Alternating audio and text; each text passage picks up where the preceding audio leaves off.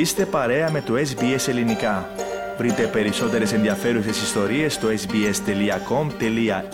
κάθετος Greek.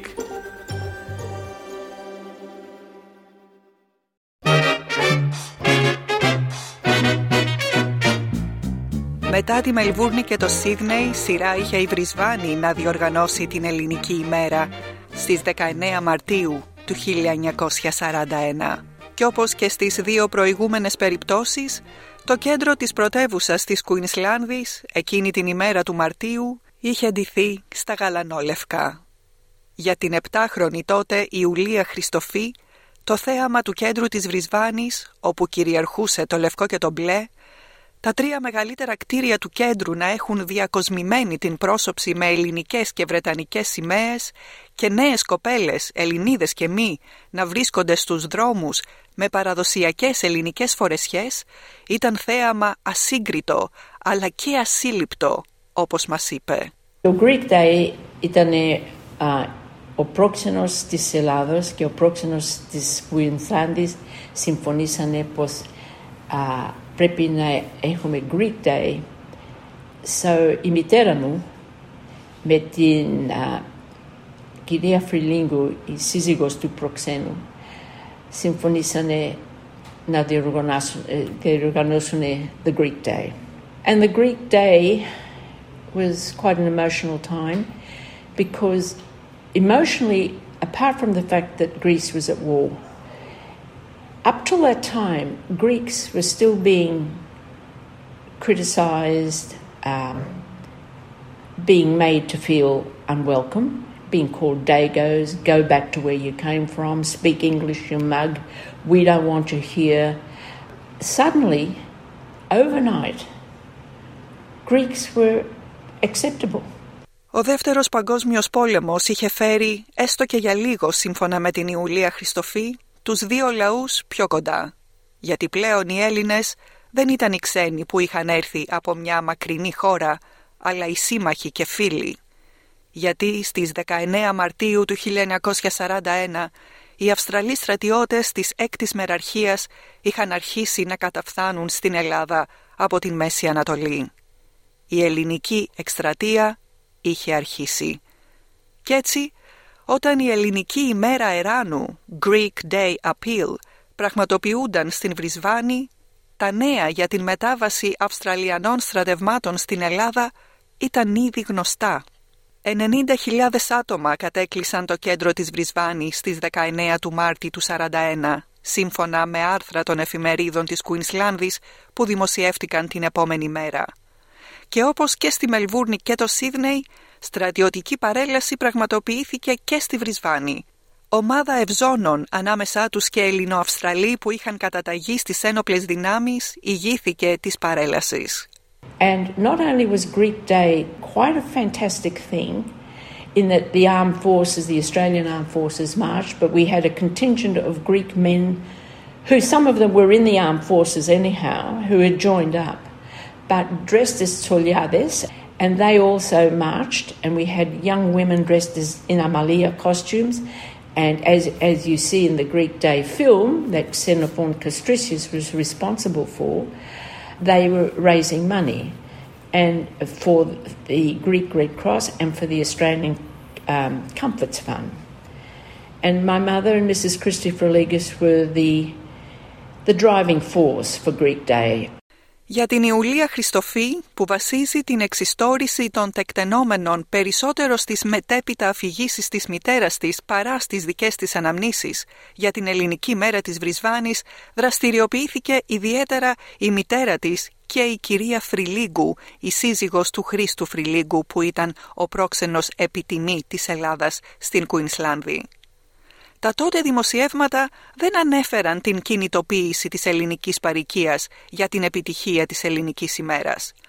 Γι' αυτό και είναι σημαντικό να αναφέρουμε το δημοσίευμα της εφημερίδας Courier Mail στις 5 Δεκεμβρίου 1940, το οποίο έκανε λόγο για την συλλογή χρημάτων από Έλληνες της Κουινσλάνδης, χρήματα που έστειλαν στον πρόξενο για να σταλούν στις βομβαρδισμένες από τους Ιταλούς περιοχές της Ελλάδας. Ανέφερε επίσης και περίπου 100 ονόματα Ελλήνων και το ποσό που δόρισαν, ανάμεσά τους και το όνομα του πατέρα της Ιουλίας Χριστοφή.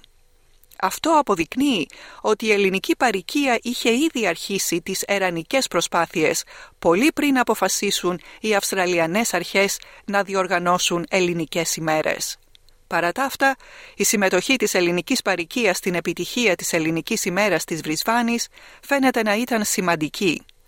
Όπως μας είπε η Ιουλία Χριστοφή και το επιβεβαιώνουν φωτογραφίες σε εφημερίδες της εποχής, τουλάχιστον ένα από τα άρματα που πήραν μέρος στην παρέλαση έφερε ελληνόπουλα και νεαρές ντυμένες με αρχαίες ελληνικές φορεσιές που πλαισίωναν τις λέξεις «democracy» δημοκρατία και «defend» άμυνα με πασίδηλη αναφορά στα κοινά δημοκρατικά ιδεώδη Αυστραλίας, Βρετανίας και Ελλάδας. And uh, there were floats uh, of Greeks dressed in ancient Greek costume. All the department stores dressed their staff in pseudo Amalia costumes where they could, and where they didn't, they wore white dresses with blue bows, and they had big, big trays and sold sold badges. And I still have a badge of that day. Οι περιγραφές της Ιουλίας Χριστοφή για την Greek Day της Βρισβάνης τον Μάρτιο του 41 συνάδουν με τις φωτογραφίες που δημοσιεύτηκαν την επόμενη ημέρα στην εφημερίδα Courier Mail, απόδειξη όχι μόνο της εορταστικής ατμόσφαιρας που κυριαρχούσε στην ελληνική ημέρα της Βρισβάνης, αλλά και τον ενθουσιασμό των συμμετεχόντων. Κυριαρχούν οι ελληνικές σημαίες, οι παραδοσιακές φορεσιές και τα χαμόγελα.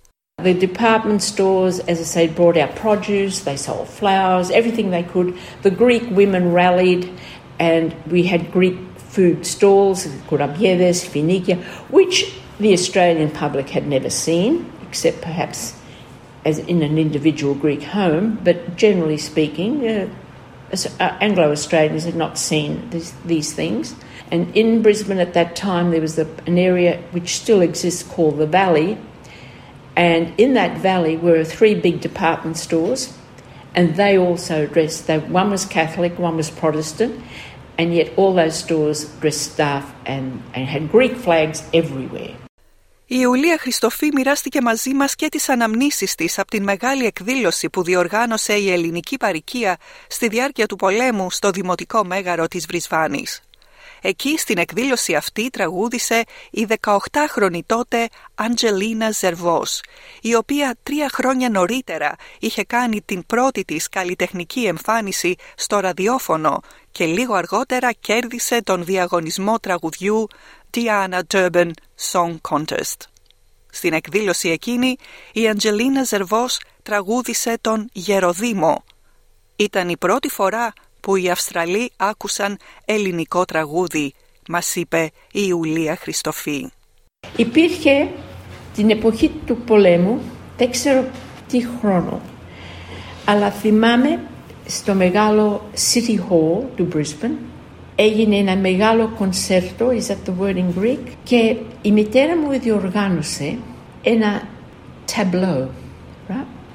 Και αυτό το ταμπλό ήταν οι νεαρές της κοινότητος, ντυμένες με αρχαία κουστούμια, άσπρα satin φορέματα με το Greek key, το ελληνικό κλειδί κάτω, με μπλου χλαμίδες και τα μαλλιά τους με, πάνω με, με, με, κορδέλες. με κορδέλες και ήταν, ήταν σαν a frieze that we see in the museums, right? Αναπαράσταση από κάποιον αρχαίο ναό. Ακριβώς. And this was a static display. And in those days, there was a young woman called Angelina Zervos. And in the 1939, she won a contest called the Deanna Durbin contest. Now, Deanna Durbin was a Hollywood star who had a, a voice. She sang. That was her forte. And in Brisbane, they had a Deanna Durbin competition on one of the radio stations. And Angelina entered the competition and won. And she had a truly beautiful voice.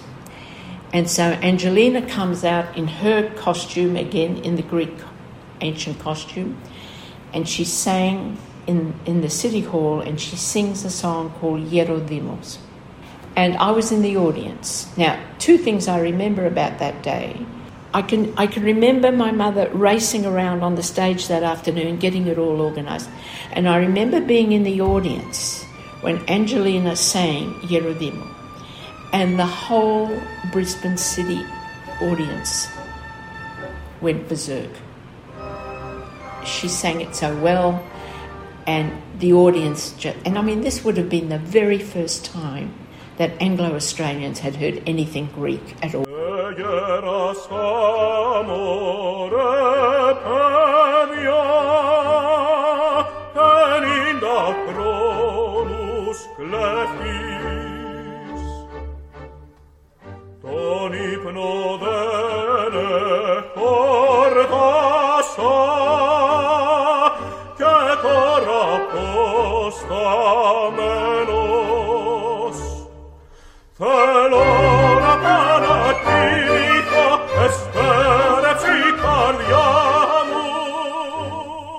Η επτάχρονη τότε Ιουλία Χριστοφή σήμερα κοντεύει τα 90.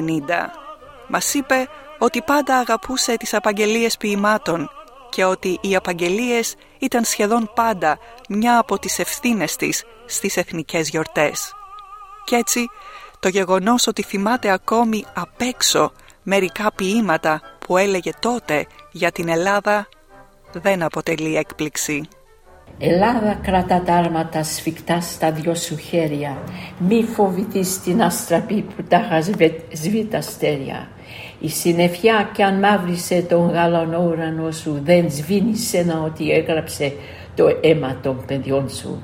Όλα κι αν σβήσουν κι αν χαθούν η Ελλάδα δεν πεθαίνει. Σε σένα το κόσμο ατρόμητο θέλει να μένει Ελλάδα μάνα της λευτεριάς και μάνα της σοφίας είδες πολλές να γίνονται θύελες τυραννίες και απ' τα γερά τα κόκαλα των πρωτινών παιδιών σου σημαία πάλι νέα ζωής απλώνεται στα γέρι και αλυσίδες γίνονται σπαθί στο ατρόμητο σου χέρι.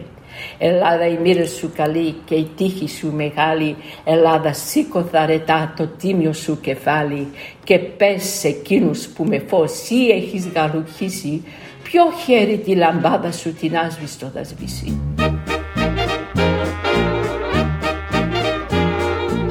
Μια εβδομάδα αργότερα, στις 25 Μαρτίου, η Καμπέρα, η πρωτεύουσα της Αυστραλίας, γιόρταζε με πανηγυρικό τρόπο την εθνική επέτειο της Ελλάδας. Αλλά αυτή την ιστορία θα την πούμε στο επόμενο επεισόδιο της σειράς «Οι ελληνικές ημέρες της Αυστραλίας».